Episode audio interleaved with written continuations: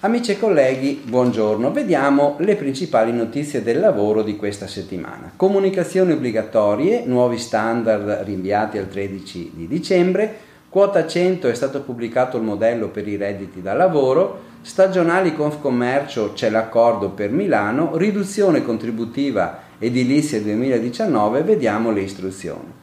Comunicazioni obbligatorie, ci sono nuovi standard dal 13 dicembre. Il Ministro del Lavoro e delle Politiche Sociali ha emanato il decreto direttoriale 847 del 19 novembre 2019 e con questo sospende l'entrata in vigore dei nuovi standard informatici con riferimento al sistema delle comunicazioni di assunzione, proroga, trasformazione e cessazione dei rapporti di lavoro, anche in somministrazione per il lavoro marittimo.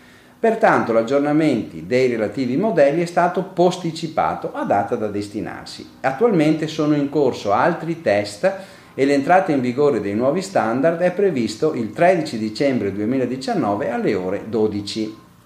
Quota 100, modello istruzione per la dichiarazione dei redditi. L'INPS ha reso disponibile sul sito INPS il modello AP139 per la dichiarazione reddituale per pensionati con quota 100.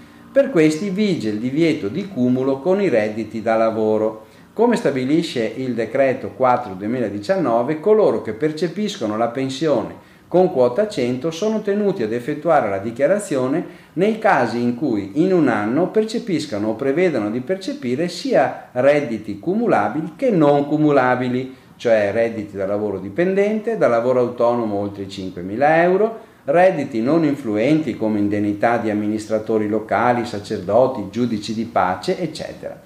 Redditi poi derivanti da attività lavorative precedenti, la decorrenza della pensione con quota 100. Questo modello è diviso in quattro sezioni, precedute da una sezione di istruzioni. Il modello AP139 va presentato in modalità telematica sul portale INPS nella sezione Servizi online domanda di ricostituzione di pensione accedendo con il proprio PIN INPS. L'INPS non ha ancora reso nota però la scadenza temporale.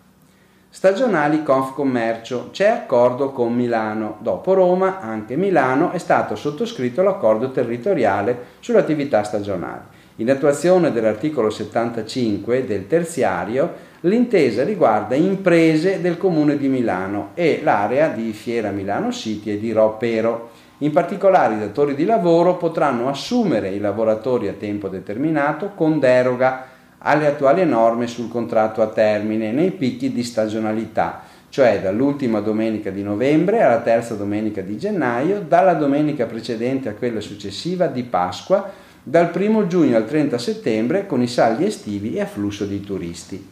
Riduzione contributiva edilizia per il 2019. Vediamo le istruzioni la riduzione dei contributi previdenziali ed assistenziali in favore del settore edile per il 2019 è stata riconfermata sempre per quest'anno nella misura dell'11,50, questo con un decreto del mese scorso. Adesso con la circolare 145 del 28 novembre 2019 l'INPS ha fornito come di consueto le modalità per l'invio e la compilazione del flusso Uniemens. Le istanze relative all'anno 2019 dovranno essere inviate esclusivamente in via telematica avvalendosi del modulo RID EDIL disponibile all'interno del cassetto previdenziale delle aziende. C'è però tempo fino al 15 marzo 2020. Il beneficiario potrà essere fruito avvalendosi dei conguagli Uniemens fino al mese di competenza che è febbraio 2020.